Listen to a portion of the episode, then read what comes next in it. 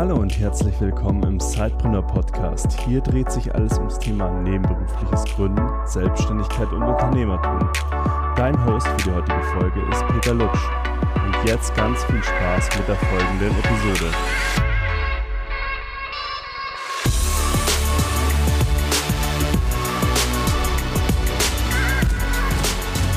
Hallo und herzlich willkommen zu einer neuen Episode des Sidepreneur Podcast. Ich habe heute ja jemand aus unserer Community dabei, den wir, der uns schon eine ganze Weile begleitet, den, mit dem ich mich auch schon öfters mal ausgetauscht habe, aber äh, der es irgendwie noch nicht in den Podcast geschafft hat. Das hat auch einen bestimmten Grund. Er es erst jetzt so richtig äh, geschafft hat, damit rauszugehen und in die Öffentlichkeit mit seinem Thema zu gehen. Aber nichtsdestotrotz freue ich mich riesig, dass wir heute sprechen, lieber Björn. Ich habe nämlich Björn Walter zu Gast. Er ist Founder von ähm, Mcomi und was äh, sich dahinter verbirgt, da kommen wir später noch drauf. Aber jetzt erstmal herzlich willkommen, Björn. Schön, dass du da bist. Möchtest du dich bitte unseren Hörern mal ganz kurz vorstellen? Ja, Peter, vielen Dank für die Einladung äh, nochmal. Das ist äh, wunderbar, dass wir das tatsächlich mal jetzt geschafft haben. Also ich, äh, genau, heiße Björn, du hast mich ja schon vorgestellt, äh, bin 45 Jahre alt, äh, wohne in München, bin aber tatsächlich ursprünglich irgendwie aus dem Ruhrgebiet, und äh, habe, ich sag mal, so den klassischen Quereinstieg eigentlich genutzt. Also ich bin eigentlich äh, tatsächlich gelernter Schornsteinfeger oder wie man hier so sagt, Kaminkehrer ne, in Bayern. Mhm. Und äh, habe mich dann praktisch äh, so ein bisschen über, ich sag mal, Internetcafé und Callcenter in die IT-Branche quasi gehangelt. Also wirklich so den klassischen Quereinstieg. Und äh, genau, deswegen, ich bin jetzt seit gut 20 Jahren hier in München und bin seitdem auch in der Telekommunikationsbranche tätig. Ne, das ist so, genau, der, der schnelle Werdegang im Schnelldurchlauf. Aber irgendwie ist, ist ja bei dir dann auch der Zeitpunkt gekommen, wo du gesagt hast, hey, dem Angestelltenjob, das äh, ist fein alles für mich, aber ich möchte auch irgendwie gründen oder ich habe die Leidenschaft dafür oder da ist irgendwas in mir, das mich irgendwie da treibt, Ideen voranzutreiben. Wie hast du deine Leidenschaft denn fürs Gründen entdeckt? Also es kam eigentlich schon sehr schnell, muss ich sagen. Ich äh, bin ja quasi, bevor ich jetzt die Firma, über die wir gleich sprechen, gegründet habe, irgendwie bin ich ja schon seit 20 Jahren, also seitdem ich praktisch in München angefangen bin, auch noch mit einem Kleingewerbe nebenbei tätig gewesen, weil mir irgendwie dieser, ich sag mal, normale acht-Stunden-Job irgendwie zu langweilig war und ich immer irgendwie was auch nebenbei machen musste. Und äh, ja, habe da praktisch dann noch in meiner, ich sage in Anführungszeichen, Freizeit noch IT äh, Firmen und auch Privatleute so ein bisschen mitbetreut. Das war so ein bisschen auch der Einstieg, einfach mal um zu gucken, ähm, ja, was der Markt so hergibt, irgendwie was die Kunden für einen Bedarf haben. Und das habe ich natürlich auch, äh, ich sage mal, die letzten 20 Jahre mit einer großen Leidenschaft gemacht und dementsprechend auch die meisten meiner Kunden auch über viele Jahre behalten. Und dann, wie du schon angesprochen hast, irgendwie vor zwei Jahren kam ja die, äh, die Gründung. Die Leidenschaft lag tatsächlich nicht unbedingt, sagen wir mal, in der Gründung, sondern mehr in der Idee eigentlich, weil wenn man, wenn man aus einer Idee etwas machen möchte, dann wird dir irgendwann zwangsläufig nichts anderes übrig bleiben, als auch zu gründen. Und deswegen ist es dann halt auch dazu gekommen, letzten Endes irgendwie. Also das äh, war der richtige Schritt, definitiv. Jetzt hast du gerade äh, gesagt, dir war der Acht-Stunden-Tag zu langweilig, in, im Sinne, das, das hatte ich nicht genug ausgefüllt. Jetzt gibt es ja Leute, die stürzen sich dann in ein, in ein Hobby. Warum war es denn bei dir dann sozusagen im ersten Schritt äh, die Selbstständigkeit? Es sind tatsächlich Hobbys. Also ich habe immer bei immer der Auffassung irgendwie halt, äh, Arbeit darf man nicht als Arbeit sehen, sondern als, als Hobby. Das ist es halt auch mit meinen Berufen. Und äh, ja, äh, da ich ein sehr, sagen wir mal, lernbereiter und wissensbegieriger Mensch bin und natürlich auch, äh, ich sag mal, Kunden natürlich Bedürfnisse haben, war es halt immer irgendwo auch ein Anliegen, irgendwie viel schnell zu lernen, um auch diese Bedürfnisse irgendwie abzudecken. Mhm. Und äh, so kann man halt auch mal in Themen rein, letztendlich, mit denen man normalerweise im Alltag gar nichts zu tun hat. Und äh, ja, dementsprechend waren es eigentlich, sagen wir mal, zwei Hobbys, die mich auch sehr schön ausgefüllt haben. Das ist ja richtig spannend. Also da kommt dann auch noch neben der Passion wahrscheinlich auch so dieses Thema Weiterbildung nochmal, also sich selbst ja. Dinge autodidaktisch anzueignen dazu, also sozusagen die Selbstständigkeit als gelebte Weiterbildung.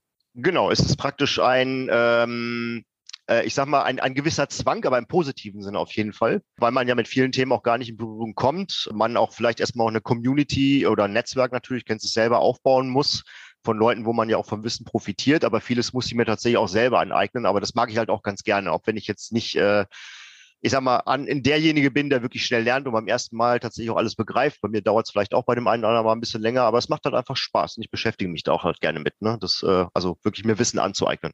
Mhm. Wir haben es ja schon ein bisschen angedeutet, also du bist Gründer von Mcomi und äh, die Idee stand, entstand 2018.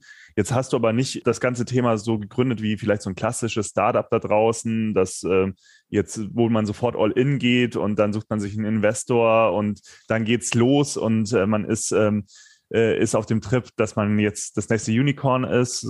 Du hast es ja ein bisschen anders gemacht. Du hast eben nebenberuflich gegründet, deswegen bist du ja auch heute im Podcast. Mhm. Äh, was war denn der Antrieb zu sagen, hey, ich mache das neben meinem Hauptjob ähm, und ich gehe nicht sofort all in? Also es gab tatsächlich drei Gründe dafür. Äh, zum einen bin ich, sagen wir mal, ein relativ äh sag mal, sicherheitsbewusster Mensch in Anführungszeichen. Das heißt, für mich war von Anfang an nicht klar, dass ich gerne in meinem Hauptjob eigentlich bleiben möchte, weil ich da auch mit voller Leidenschaft mit dabei bin. Äh, dann habe ich mich äh, natürlich im ersten Schritt auch mal ein bisschen erkundigt, was es eigentlich heißt könnte, wirklich selbstständig zu sein, ne? also äh, als, als ne, Vollselbstständiger. Da waren mir aber tatsächlich auch ein bisschen die Hürden zu groß. Ähm, ne? Also einen Investor zu suchen hat halt immer Nachteile, weil du immer Einflüsse auch äh, hast bei deinen Ideen. Äh, dann gibt es natürlich auch sowas wie, ich sag mal, Gründungskredite zum Beispiel von der KfW, die aber auch Voraussetzungen beispielsweise haben, dass du dich halt innerhalb von einer gewissen Zeit dann auch voll selbstständig machst.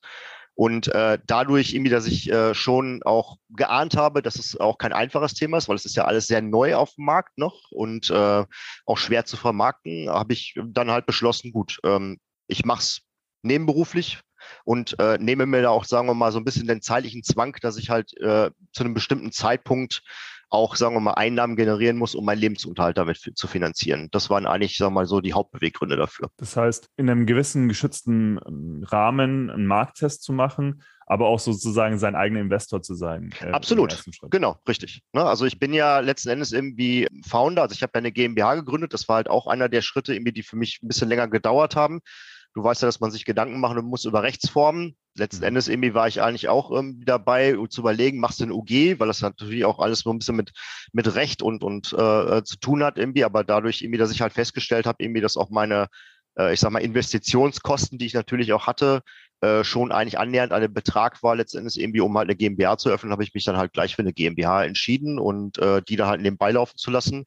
Und es funktioniert eigentlich auch recht gut, muss ich sagen. Mhm.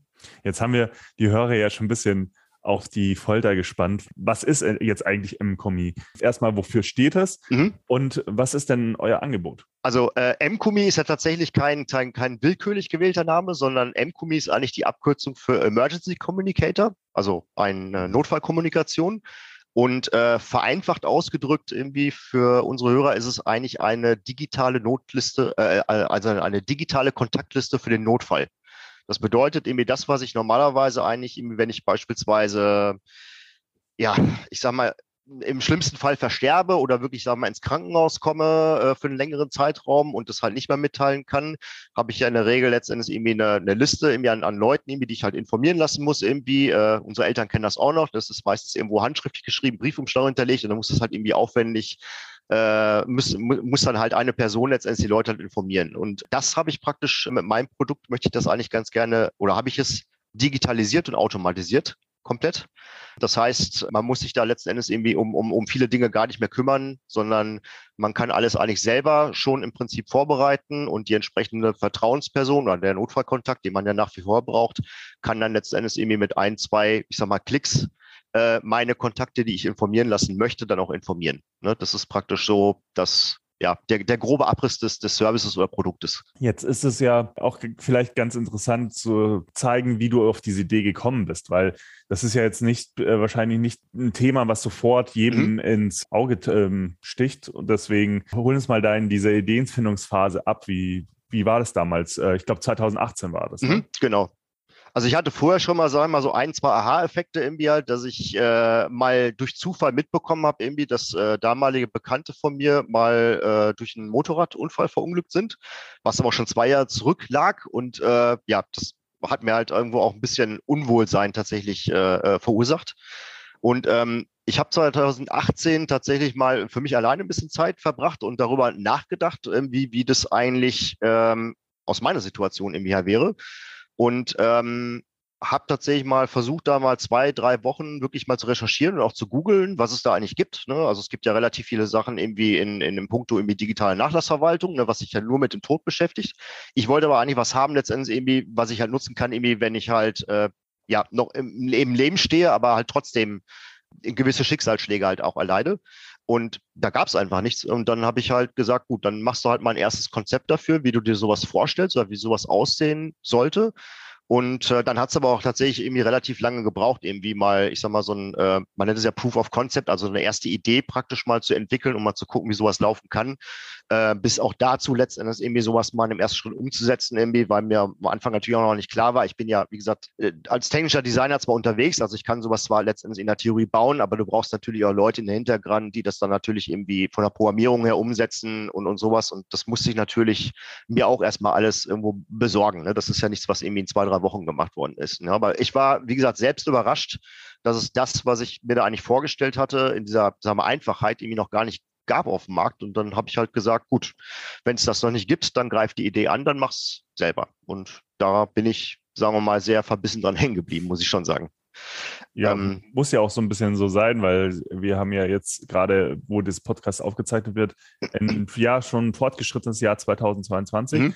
Das heißt, die Idee ist ja anscheinend über einen gewissen Zeitraum auch gereift und du hast mhm. gesagt, das ist da jetzt nicht super einfach, das natürlich technisch sofort umzusetzen und ja auch die Kunden da vielleicht zu finden, die das vertesten wollen. Aber wie, wie hast du da, wie bist du denn dann da rangegangen? Also du hast die Idee gehabt. Äh, der nächste Schritt war, sich ein Konzept zu machen, hast du mhm. gesagt. Genau. Äh, was, und was war danach? Also wie bist du vorgegangen, um das weiter voranzutreiben? Also ich, ich muss ganz ehrlich gestehen, ich war Nutznießer auch der Pandemie damit bei, weil ich glaube, ohne die Pandemie wäre das gar nicht so weit fortgeschritten gewesen, weil ich tatsächlich am, relativ am Anfang irgendwie von der Pandemie, wo es auch relativ, noch Firmen gab, die ja auch ihre Mitarbeiter teilweise in Kurzarbeit aufgrund der Auftragslagen geschickt haben, ähm, habe ich tatsächlich auch noch Leute kennengelernt, äh, die mir, ich sag mal, zu einem sehr geringen Preis tatsächlich irgendwie bei der ganzen Programmierung mich unterstützt haben, um, um auch, sagen wir mal, eine Basisversion äh, tatsächlich hinzubekommen. Äh, ein großer Aha-Effekt, muss ich ganz ehrlich gestehen, der damit bei war, war ein persönliches Schicksal. Und zwar äh, ähm, in 2020 ist äh, mit in der Corona-Phase meine äh, Mutter an einem Schlaganfall tatsächlich gestorben. Die war eigentlich, sagen wir mal, relativ vernünftig, irgendwie was zur Vorbereitung von Unterlagen sowas bei war. Allerdings, wie gesagt, bei den Kontakten war das tatsächlich nochmal eine Herausforderung irgendwie, weil sie kannte zwar das Konzept und auch, was ich machen wollte, aber es gab halt irgendwie keine Liste. Und ich habe tatsächlich letztendlich zwei oder drei Tage gebraucht, irgendwie irgendwie, um mir halt Leute oder die ganzen Personen, irgendwie, die ich informieren muss, musste, äh, zusammenzusammeln aus diesem ganzen Papiersanasorium, was ich halt noch in der Wohnung gefunden habe, was ich tatsächlich aber auch nicht geschafft habe. Also ich kriege seit selbst heute noch letztendlich zwei Jahre später irgendwie halt irgendwie Kondolenzbegründungen letztendlich irgendwie, was man eigentlich auch keinem zumuten will. Ne? Also das sind halt so irgendwo die Sachen, wo ich, ich sag mal, selber als quasi potenziell eigener Kunde in mein Produkt quasi reingedruckt worden bin und mal die Erfahrung auch wirklich von der Seite aus gemacht habe, was mich halt auch ein bisschen dazu bewogen hat, ein paar Sachen auch irgendwie, die wir uns eigentlich im Vorfeld überlegt haben, auch umzustellen,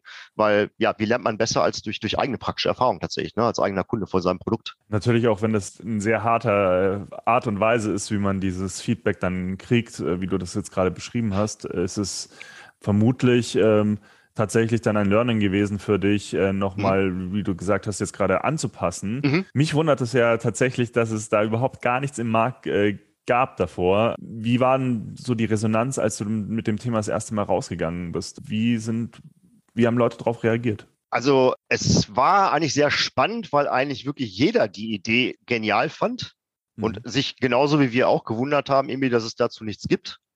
Es ist allerdings nochmal ein Unterschied im Nachhinein betrachtet, ob jemand eine, Idee gut findet und, und dir das halt auch sagt äh, und auch vielleicht dein Produkt auch bewertet, so in den ersten Schritten. Ich habe ja auch sehr viel Feedbacks bekommen ne, zu den ganzen Sachen. Oder ob man das, äh, das Ganze tatsächlich nutzt. Ne? Also wir müssen uns ja auch vor Augen, äh, vor Augen halten, so gut wie das Produkt ist. Wir reden da ja letztendlich auch von einer gewissen Für- oder Vorsorge, ne, die wir für uns selber machen.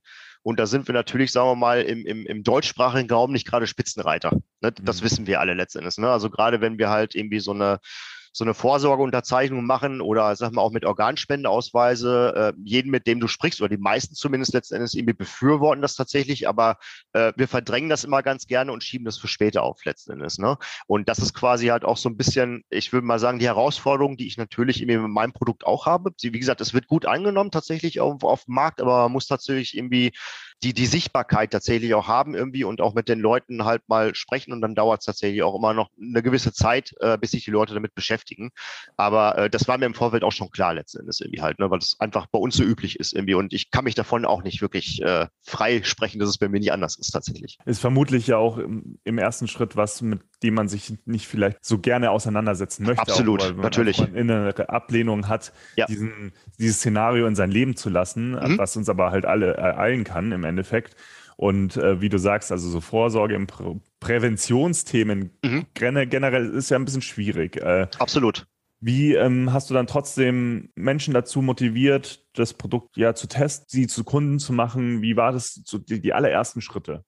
Ähm, also wir haben tatsächlich zwei Schritte parallel laufen gehabt, weil uns am Anfang ja auch nicht klar war. Ich bin ja nicht aus dem Marketingbereich, muss ich dazu sagen. Mhm. Und als Marketier kriegst du natürlich gesagt, irgendwie schau dir mal die ersten ein, zwei Zielgruppen an, wen du damit eigentlich bewerben möchtest letzten Endes irgendwie und dann guck dir die Reaktion an. Ne? Per se hätte ich jetzt gesagt, das Produkt ist so offen letzten Endes irgendwie, dass es eigentlich, sagen wir mal, die meisten Leute eigentlich anspricht. Aber wir haben natürlich irgendwie dann schon mal geschaut, dass wir einen, sagen wir mal, einen relativ großen Kreis, sagen wir mal, an, an, an, an sowohl Kollegen, Bekannten als auch Leuten, die wir halt nicht kannten, äh, mal dazu bewegt haben, irgendwie unser Produkt mal zu testen. Da waren auch sehr viele ältere Leute tatsächlich mit bei, die mir wirklich sehr geholfen haben, auch damit. Mhm. Und da kam tatsächlich irgendwie halt, also wir waren ja mit dem ersten Launch, glaube ich, 2021 irgendwie unterwegs, irgendwie sehr viel Feedback, dass das Produkt selber zwar gut ist, aber ich sag mal, unsere unser eigentliches Portal oder die Internetseite nicht, sagen wir mal, so ansprechend war, als dass äh, man ja sich dort auch registrieren würde, weil man ja auch ein gewisses Vertrauen auch einfach braucht letzten Endes. Ne? Und das hat uns glücklicherweise auch dazu bewegt, ihm zu sagen, wir machen da wirklich auch mal einen harten Cut, nehmen dieses Feedback auch an und überarbeiten wirklich auch mal alles und testen natürlich auch zwischendurch noch relativ viel. Ja, man könnte jetzt sagen, okay, ähm, wenn ich jetzt in die Vollselbstständigkeit gegangen bin, hätte ich dann natürlich Zeitdruck gehabt, aber wir haben uns halt entschieden, letztendlich zu sagen, wir machen jetzt wirklich mal ein Dreivierteljahr gar nichts, keine Werbung, sondern wir werden halt wirklich das Produkt nochmal komplett überarbeiten, äh, schauen, uns Feedbacks holen, irgendwie, bis es dann am Ende so ist, irgendwie, dass halt auch die Leute sagen, es ist, es ist gut, es ist nutzbar letztendlich, wir vertrauen und wir melden uns auch an. Und äh, ja, an dem Punkt sind wir Anfang des Jahres eigentlich gekommen und ähm, seitdem äh, steigert sich das Ganze auch sukzessive. Also du hast ja gerade gesagt, dieses Thema Daten angeben ist ja, da sind wir in Deutschland ja besonders sensibel für. Äh, ja. wie, wie habt ihr dann diesen Fall gelöst für euch? Also dass ihr das Vertrauen jetzt so verstärkt habt, dass die Leute den Service nutzen? Also ich glaube, es geht einmal darum, irgendwie das Produkt auch richtig zu erklären, weil wenn ich etwas noch nicht habe, was es auf dem Markt gibt irgendwie, dann äh, ist es umso schwieriger, erstmal eine gute inhaltliche Beschreibung zu finden, irgendwie halt irgendwie, wo der Kunde auch von überzeugt ist, dass er das eigentlich braucht. Ne, das mhm. war das Erste. Ähm, das Zweite ist natürlich irgendwie, dass wir alle, also auch meine, meine äh, Kollegen quasi, die mir, die mir helfen, letztendlich irgendwie gesagt haben, wir möchten eigentlich irgendwie viele Dinge letztendlich irgendwie, die wir auf anderen Portalen als sehr äh, lästig empfinden oder auch nachteilig für den Kunden, das möchten wir eigentlich alles anders machen. Ja, also sei es letztendlich irgendwelche äh, blöden Abo-Fallen, die es nicht gibt, irgendwie Werbung auf der Seite, irgendwelche umständlichen Sachen. Es muss halt einfach sein, letztendlich irgendwie ne, mit bei. Und was noch ganz wichtig oder was uns ganz wichtig war, ist Datensparsamkeit. Ja, alles, was ich an Daten letzten Endes irgendwie nicht brauche, und das ist wirklich nur ein sehr minimales Datenset, irgendwie, was halt letzten Endes irgendwie ein Kunde bei uns braucht, wenn er sich registriert, hilft uns halt auch weiter letzten Endes irgendwie. Ne? Es gibt ja bei vielen Portalen auch viele Angaben von irgendwelchen Dingen, die du eigentlich irgendwie halt später nie verwendest. Wir brauchen sie im Prinzip auch nicht irgendwie, weil wir auch keine anderen Firmen haben, mit denen wir jetzt groß zusammenarbeiten. Das heißt also, ähm, es ist genau beschrieben, irgendwie, was wir auch an, an, an Daten beheben. Das ist wirklich sehr minimal und das überzeugt tatsächlich auch dann die meisten, sagen wir mal, unserer Interessenten irgendwie halt auch den, den Dienst dann zu nutzen. Wir haben ja jetzt rausgearbeitet, also es ist jetzt nicht nur einfach ein Hobby, was du jetzt angestoßen hast, weil du einen Bedarf gesehen hast, sondern mhm. es ist ja ein, schon die Absicht da, damit auch Geld zu verdienen. Und deswegen muss ja dahinter auch ein Business Case stehen. Also das gehört ja zu, Ziel, zu allen anderen wie Zielgruppe, ja. äh, Markttest gehört dann auch der Business Case. Und lass uns da doch mal Tacheles reden. Also wie sieht es denn bei euch aus? Wie wollt ihr denn Geld verdienen mit dem äh, Produkt? Genau. Also wir haben am Anfang natürlich einen Business Case gehabt, der zugegebenermaßen irgendwie auch ein bisschen überambitioniert war. Den haben wir mittlerweile auch revidiert, weil ich glaube, das muss man auch einfach mit der Zeit einfach mal, mal machen und auch überarbeiten. Bei uns ist es jetzt tatsächlich so, wir bieten ja im Moment zwei verschiedene Tarife bei uns an. Einen, der kostenlos ist, weil wir der Meinung sind, dass eigentlich jeder, sagen wir, der das Produkt nutzen möchte, es auch sollte. Auch in einer kleineren äh, Version, aber jetzt ohne Einschränkungen. Mhm. Und dann haben wir jetzt noch äh, gerade unseren Pro-Tarif gelauncht, der 11,90 Euro im Jahr kostet, weil ähm, wir uns gedacht haben, irgendwie das sollte auf jeden Fall letztendlich irgendwie unter einer Lebensrisikoversicherung liegen, weil im, im Optimalfall nutzt der Kunde es, braucht es aber nicht. Und ich hoffe auch für jeden Kunden, dass er es nicht braucht.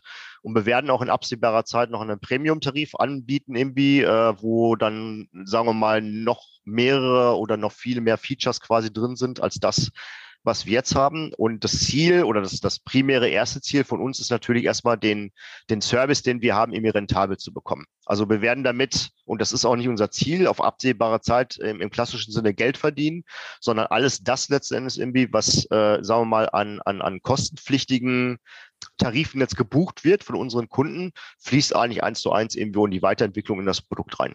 Mhm.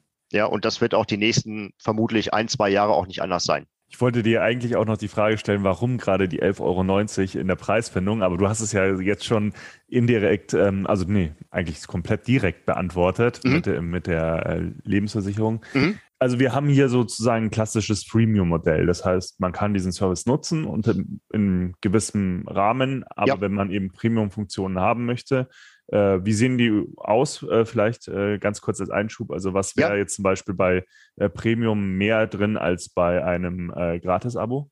Also was wir beispielsweise haben, für alle, die dies gratis nutzen möchte, ich kann dort praktisch bis zu fünf Kontakte anlegen, die ich halt mhm. im Bedarfsfall informieren lassen möchte und bin auch auf, sag mal, auf, auf E-Mail beschränkt. Also die, die äh, Kontakte werden halt per E-Mail halt von uns dann äh, informiert, ne, wenn die, äh, der Notfallkontakt diese auslöst.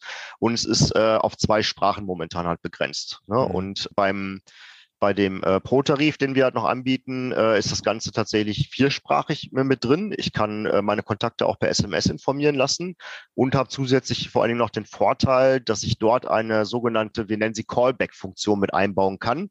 Das heißt, ich kann praktisch noch eine weitere Person dort definieren, ähm, die als Ansprechpartner für Rückfragen mit zur Verfügung steht. Die wird mhm. praktisch in der E-Mail ne, mit definiert, um äh, praktisch, ja, wie gesagt, auch Rückfragen beantworten zu können. Irgendwie halt im Fall, dass halt äh, ja jemand noch Fragen zu Beerdigung, sonst irgendwas irgendwie halt hat, irgendwie, was man mal nicht weiß. Und das ist tatsächlich auch individuell konfigurierbar und, und nicht generell letztendlich. Ne? Also ähm, der Vorteil ist halt an dem Service, das muss man vielleicht noch mit erwähnen, ist, dass der, die, äh, sag mal, die Vertrauensperson, die ja letzten Endes irgendwie halt meine Kontakte informiert, das Ganze anonym macht. Das heißt also, sie kann auf meine Kontaktliste nicht zugreifen, und informiert praktisch anonym. Ja, mhm. das ist praktisch einer, ein Hauptfokus letzten Endes irgendwie dafür, weil ähm, du weißt selber, wenn du halt auch einen Partner hast, irgendwie deine Freundeskreis oder dein indirekter Freundeskreis, deine Bekannten oder auch deine beruflichen Kontakte werden niemals 100% deckungsgleich sein.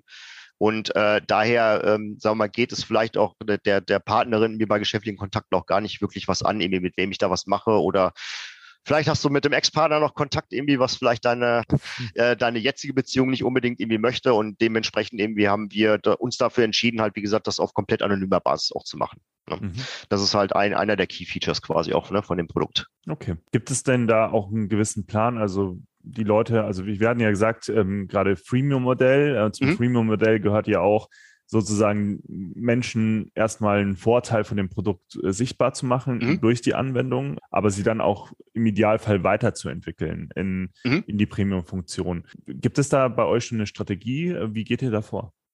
Ja, also es gibt natürlich schon letztendlich irgendwie halt eine, ich sag mal, eine, eine Feature-Beschreibung, die wir natürlich sammeln für alles das, was wir jetzt in dem Premium-Dienst dann äh, mit reinentwickeln, wobei wir natürlich auch irgendwie auch unseren Pro- und unseren Free-Tarif weiterentwickeln in dem Fall. Das ist aber nichts, was komplett nur, äh, sagen wir, bei uns hängt, irgendwie, sondern wir binden natürlich auch letztendlich unsere Interessenten und die Community damit ein. Äh, sprich, äh, ich kriege sehr viele äh, auch Vorschläge für Ideen oder auch Anfragen irgendwie, wo ich halt selber erkläre, das ist eine gute Idee, das passt irgendwie oder vielleicht passt es vielleicht nicht unbedingt zu dem Weg oder zu unserer Philosophie, die wir verfolgen. Äh, kriegt derjenige, äh, der uns da aber, äh, sagen wir mal, mit, mit Ideen auch versorgt, irgendwie auch direkt als Feedback eigentlich mit. Das heißt also, letzten Endes irgendwie bestimmt ja auch ein bisschen die Community, was sie haben möchte, weil nur wenn wenn ich meine, sag mal, in Anführungszeichen Kundengruppe verstehe, äh, mhm. meine werdende, irgendwie kann ich halt auch ein Produkt rausbringen, äh, irgendwie, was dann halt auch von jedem genutzt wird. Ne? Von daher wäre das sehr fahrlässig, letzten Endes irgendwie sich halt eben, äh, ja, wie gesagt, nicht von seinen Interessenten oder Kunden auch ein bisschen, sagen wir auch leiten zu lassen oder inspirieren zu lassen, einfach. Ne? Ja, ganz wichtiger Punkt, den du gerade auch erwähnt hast, weil so das Produkt mit dem Kunden zusammenzubauen, ist mhm. natürlich viel effizienter, ähm, als äh, irgendwie ein Produkt zu bauen, nicht zu wissen, ob Absolut. das jemand braucht und dann mit viel Marketing-Power in den Markt zu drücken mhm. und dann am Ende braucht es trotzdem niemand. Genau. Also ähm, die Bedürfnisse des Kunden natürlich äh, genau zu kennen und dann das ideale Produkt zu, für ihn zu entwickeln, das ist natürlich eine sehr smarte äh, äh, Herangehensweise, vor allem wenn man auch kapitalintensiv in, in Sachen äh, Produkt und Marketing arbeiten möchte. Mhm, richtig, ganz genau. Hm, lass uns noch ein bisschen von Mkomi jetzt ein bisschen wieder zurückgehen zu Björn. Also du hast ja das am Eingang schon erwähnt, also du hast den Angestelltenjob und du gründest nebenbei und beides ja nimmt einen gewissen Zeit in Anspruch und äh, beides äh, hast, hast du ja gesagt, macht dir Spaß und äh, hat, du hast eine Leidenschaft dafür, aber trotz alledem musst du es ja irgendwie unter einen Hut bringen. Wie organisierst du dich selbst? Wie organisierst du deine Zeit, aber auch vielleicht so im Sinne von Selbstorganisation? Wie bist du da aufgestellt? Was sind deine Tipps, die du den Hörern mitgeben kannst? Ja, das ist, muss ich gestehen, tatsächlich nicht ganz einfach. Also ich habe, glaube ich, vor jedem Respekt irgendwie, der auch nebenberuflich gründet und auch eine eigene Familie hat, vor allem mit Kindern letztendlich irgendwie, weil wenn ich Kinder hätte, wüsste ich tatsächlich nicht, wie ich es machen sollte. Also ich bin da zumindestens äh, durch meine Kinderlosigkeit vielleicht ein bisschen flexibler als, als auch andere Leute, die nebenberuflich gründen. Und sag mal, kann mir meine Zeit natürlich auch frei einteilen, wobei ich auch sagen muss, letztendlich irgendwie, dass so ein Tag auch gerne mal 13, 14 Stunden haben kann. Mhm. Im ja, oder auch das Wochenende mal mit, mit, mit drauf geht. Und dadurch, dass ich natürlich auch, sagen wir mal, mit einem Team aus, aus Freiberuflern natürlich auch zusammenarbeite, weil ich kann logischerweise nicht, nicht alle Bereiche selber abdecken, haben die natürlich auch den Bedarf, sagen wir mal, versorgt zu werden. Also man muss halt Telefonkonferenzen führen letztendlich, die brauchen halt ihre Arbeit ne, mit bei. Und ähm, genau, das läuft halt viel natürlich am Abend ab. Ich habe natürlich auch einen klaren Vorteil, dass ich mit meinem Hauptjob halt auch im Homeoffice sitze. Das heißt also viel ich sag mal, Fahrerei und andere Dinge letzten Endes, die man halt, äh, die zeitintensiv sind, die fallen halt bei mir weg, so dass ich natürlich auch sehr ähm, ja, zeitorientiert auf jeden Fall auch arbeiten kann, aus dem Homeoffice raus. Und äh, genau, neben den beiden, ja, ich sag mal, Dingen halt von meinem Hauptberuf irgendwie und, und äh, vom, von der Selbstständigkeit her, muss ja auch noch ein bisschen gelernt sein, man muss Networking machen. Ähm, das füllt eigentlich so eine Woche eigentlich auch ganz gut aus, muss ich sagen. Also ich sag mal, viel Zeit für andere Hobbys bleibt tatsächlich nicht, wenn man da am Ball bleiben möchte. Aber ja, ich bin als Typus auch so, deswegen fällt es mir da relativ leicht, das so zu machen. Aber ich glaube, da muss jeder sich auch irgendwo halt reinfinden, wie er es äh, für sich halt auch am, am, am besten irgendwie halt äh, macht. Natürlich aus zeitlichen Gründen auch. Ja, ich glaube, dieses am Ball bleiben, das ist ja auch äh, irgendwie dann die Königsdisziplin weil wir ja alle immer wieder gute Ideen haben, aber dann sich auf eine Idee ähm, auch zu konzentrieren und die voranzutreiben, auch wenn es mal so Hoch und Tiefs gibt, die gibt es ja auch ja. beim normalen Unternehmer oder Absolut. bei der normalen Unternehmerin. Nur ist da natürlich viel stärkerer Fokus noch drauf. Das, das heißt, wir müssen uns ja immer dazu aufraffen, nach der Arbeit oder am Wochenende noch diese Kraftanstrengung äh, zu machen, auch wenn es uns Spaß macht. Das mhm. ist, ist natürlich trotzdem eine Anstrengung. Und da hilft es, glaube ich, so ein bisschen, äh, sich ja auch immer zu Zwischenziele zu setzen, mhm. damit man halt auch mal weiß, wann hat man was erreicht äh, ja. und auch so ein bisschen zurückschauen kann ähm, und sagen kann, jetzt, da war wirklich eine Fortentwicklung mhm. jetzt in diesem Jahr zum Beispiel auch da und das messbar zu machen. Hast du ja. da irgendwie eine Methodik für dich gefunden, wie ähm, du ja so Milestones für dich ähm, ja auch sichtbar machst, mhm. damit du das präsent hast? Also ich bin da komplett bei dir, Peter. Und ich glaube, dass das Problem haben tatsächlich auch die meisten Gründer, die, die, mit denen ich mich so nebenberuf, äh, also nebenbei auch unterhalten habe. Ähm, ich habe am Anfang wirklich sehr viel gemacht irgendwie und habe am Ende der Woche immer den Eindruck, irgendwie, ich bin zu nichts gekommen. Das geht ja, mhm. glaube ich, den meisten so letztendlich. Ne? Und ich bin dann irgendwann mal tatsächlich dazu hergegangen, mir das, was ich tatsächlich auch gemacht habe, letztendlich irgendwie halt aufzuschreiben und zwar handschriftlich und nicht äh, irgendwie klassisch irgendwie auf dem Computer, wie man das oder PC, wie man das heutzutage macht, um äh, einfach Ende der Woche letztendlich irgendwie nochmal so ein Revue passieren zu lassen. Irgendwie, was hast du eigentlich geschafft letztendlich irgendwie? Das war relativ viel. Ich glaube, man kann nicht zu 100 Prozent irgendwie alles planen, weil man ja zwischendurch auch immer sehr viel improvisieren muss. Ne? Du weißt selber letztendlich irgendwie Technik und, und andere Dinge, das, da kommt halt viel nebenbei auch rein äh, was man macht. Aber ähm, also sagen wir mal, die Ziele, die wir uns halt gesetzt haben, sind immer relativ klein tatsächlich eigentlich auch. Ne? Weil ich glaube, wenn man sich halt irgendwo große Ziele setzt, wo man weiß, sie sind halt sehr lange entfernt, also beispielsweise Halbjahres- oder Jahresziele letztendlich irgendwie, da kann man schon gut dran verzweifeln, irgendwie, weil man halt doch irgendwie zwischendurch relativ viel ändern muss irgendwie und wir uns halt immer gesagt haben, irgendwie, es muss immer so eine gewisse Agilität damit bei sein. Das heißt, ich plane tatsächlich in zwei Wochen Schritten bei mir. Und in zwei Wochen irgendwie möchte ich halt gewisse Dinge irgendwie erreicht haben, um, um damit das Ganze für mich auch zufriedenstellend ist. Und dann plane ich praktisch die nächsten zwei Wochen. Natürlich irgendwie muss ein grobes Gesamtkonzept oder Gesamtziel da sein, wo ich sage, ich möchte Ende des Jahres da und da stehen. Aber halt mit Zwischenzielen das lässt sich halt viel einfacher arbeiten und man bleibt auch vor allem motivierter bei der Sache. Zumindest trifft das für mich halt zu. Also das ist äh, wiederum äh, auch ein Tipp, den wir immer wieder geben. Also mit, wir nennen es immer Mini-Stones und mhm. Milestone-Thematik. Also was möchte ich zum Beispiel jetzt in einer Woche schaffen, was möchte ich aber auch im Quartal oder im Jahr ja, schaffen. Ganz wichtig. Ähm, mhm. So dass man so ein bisschen die Erfolgsmessung auch hat und seine Erfolge auch mal feiern kann. Also ja. das ist ja auch ganz wichtig. Und das machen wir, glaube ich, alle viel zu wenig, äh, weil äh, wir so in diesem Hamsterrad sind, im Sinne von, äh, wir wollen das vorantreiben, wir machen mhm. immer weiter und wenn man quasi das eine erreicht hat, ist man im Kopf ja zumindest schon im übernächsten Schritt. Äh, Absolut. Und ja. äh, geht immer weiter. Und äh, ja, aber für die, für die langfristige Motivation ist das, glaube ich, unerlässlich. Du hast äh, so ein bisschen angedeutet, äh, du kannst natürlich vieles auch so asynchron machen. Du arbeitest mit Freelancern zusammen. Mhm. Da geht halt auch die Kommunikation mal asynchron. Man muss jetzt nicht äh, vor Ort zusammen sitzen, sondern mhm. man kann auch zeitversetzt an Themen arbeiten. Und bei dir ist ja noch eine ganz spannende zusätzliche Komponente da. Du hast mir ja im Vorgespräch auch verraten, dass du dich ja neben dem deutschen Markt, der mhm wo wir gesagt haben, das ist ein bisschen schwieriger, was ja. Prävention angeht oder auch Vorsorge, dass du dich auch mit Internationalisierung beschäftigst. Mhm. Wie koordinierst du das und warum überhaupt Internationalisierung? Man könnte ja jetzt auch sagen, hey, zuerst mal der deutsche Markt mhm. und dann alles weitere. Hat ja dann auch wieder was mit Fokussierung zu tun. Mhm. Äh, vielleicht diesen Punkt nochmal zu beleuchten? Ja, absolut. Also ähm, wir sind relativ schnell eigentlich schon irgendwie dahin gegangen, dass wir gesagt haben, wir beleuchten oder wir gucken uns einfach mal die Märkte an. Ich habe zum Glück irgendwie durch meinen, sagen wir mal, Hauptberuf irgendwie auch, äh, sagen wir mal, längere Zeit äh, in, in, in Südeuropa, also in Spanien verbracht und, und kenne auch, sagen wir mal, den, den portugiesischen Markt ganz gut und war auf der anderen Seite auch schon irgendwie im privaten äh, sehr lange Zeit irgendwie halt auch in, in, in Brasilien und kenne auch dort letztendlich irgendwie so ein bisschen die, ne, diesen ganzen kulturellen Ablauf, der damit bei ist und äh, habe natürlich dort auch letztendlich irgendwie ein relativ gutes Netzwerk, irgendwie, mit denen ich natürlich auch mit, mit Leute gesprochen habe. Und äh, gerade vom südeuropäischen Markt ist es tatsächlich so, ähm, dass die halt, äh, ich sage mal in Anführungszeichen, ein bisschen anders ticken als wir Deutschen. Ähm, die sind natürlich, sagen wir mal, viel schneller mit dabei, wenn es halt um digitale Produkte geht. Äh, die, sagen wir mal, schauen sich halt erstmal letztendlich irgendwie die Fortschritte an und, und danach erst auf die Risiken letztendlich. Ne? Also es ist halt sehr viel praxisorientierter. Und ähm, gerade im, im südamerikanischen Markt ist es tatsächlich so, dass äh, dort zum einen, sagen wir mal, äh, auch europäische Druck äh, sehr angesagt und beliebt sind.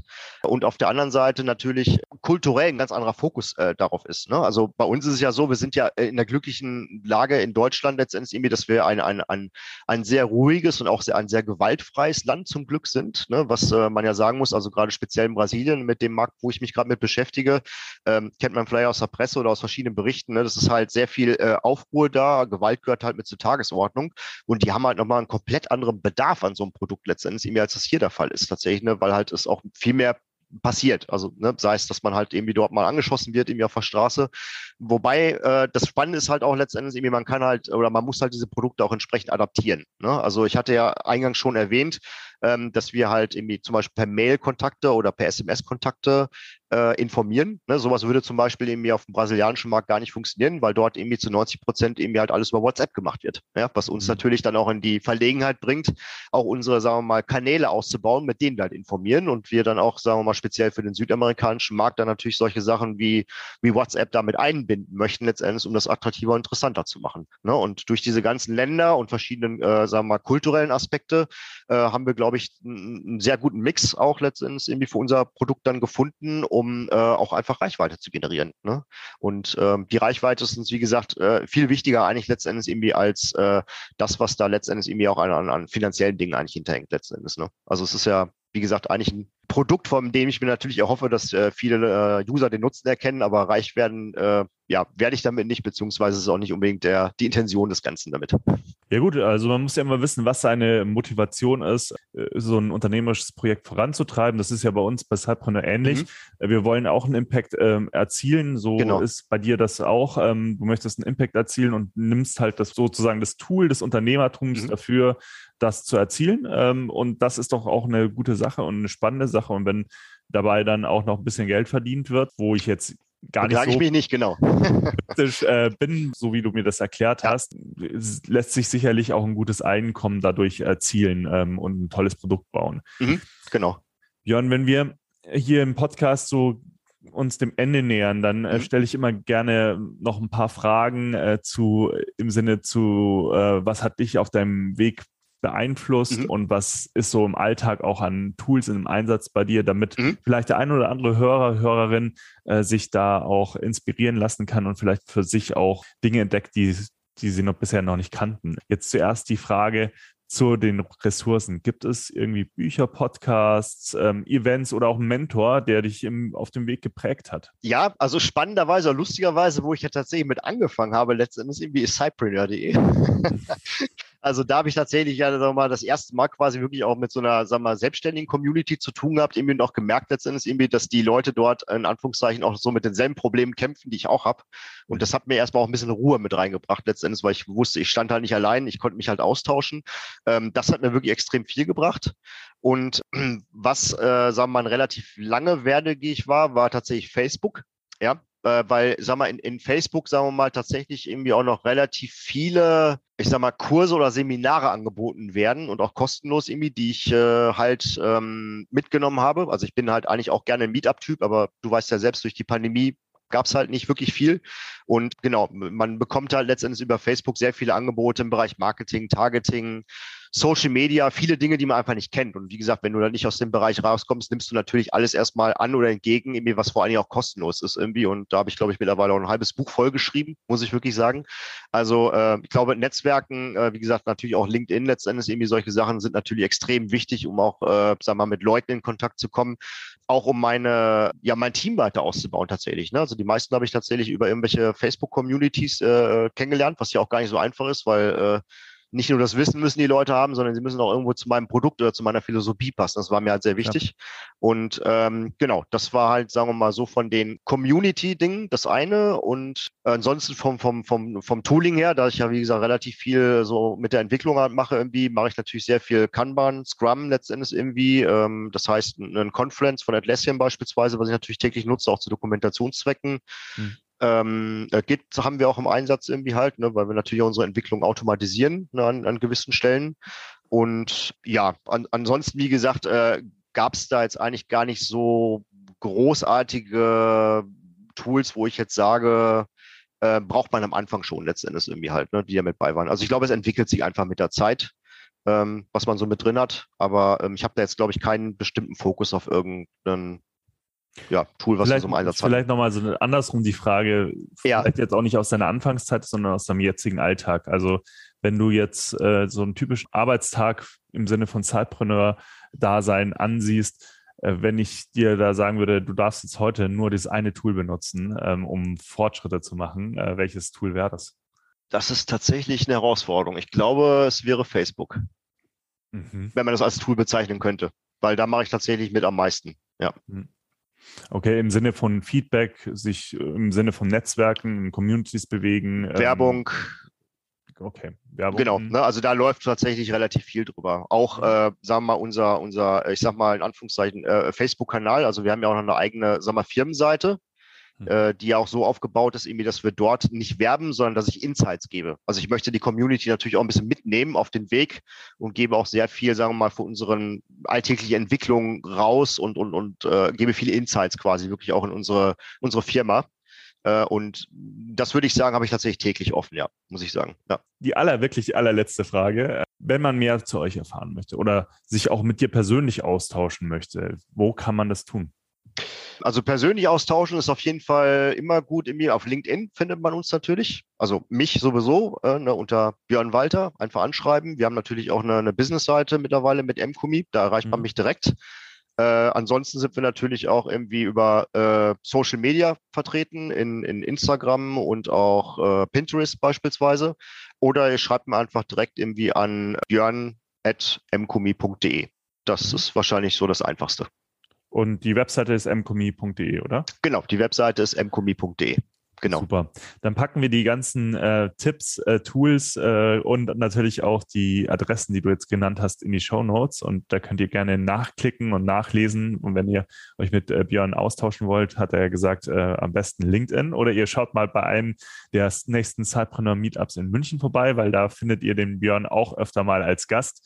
Ähm, und so äh, kommt ihr sicherlich in den Austausch. Und an dieser Stelle möchte ich mich ganz herzlich bei dir bedanken, Björn, äh, für deine Zeit und dass du uns so ein bisschen Einblick in deine Gründergeschichte gegeben hast. Ja, wie gesagt, nochmal vielen Dank für die Einladung, auch dass ich mal ein bisschen darüber berichten äh, durfte oder konnte, gerade auch im Zusammenhang mit anderen Zeitpreneuren. Und äh, ja, ich freue mich auf jeden Fall äh, auf euch beim nächsten Meetup, beziehungsweise natürlich auf die Community, wenn wir sie mal wieder live sehen.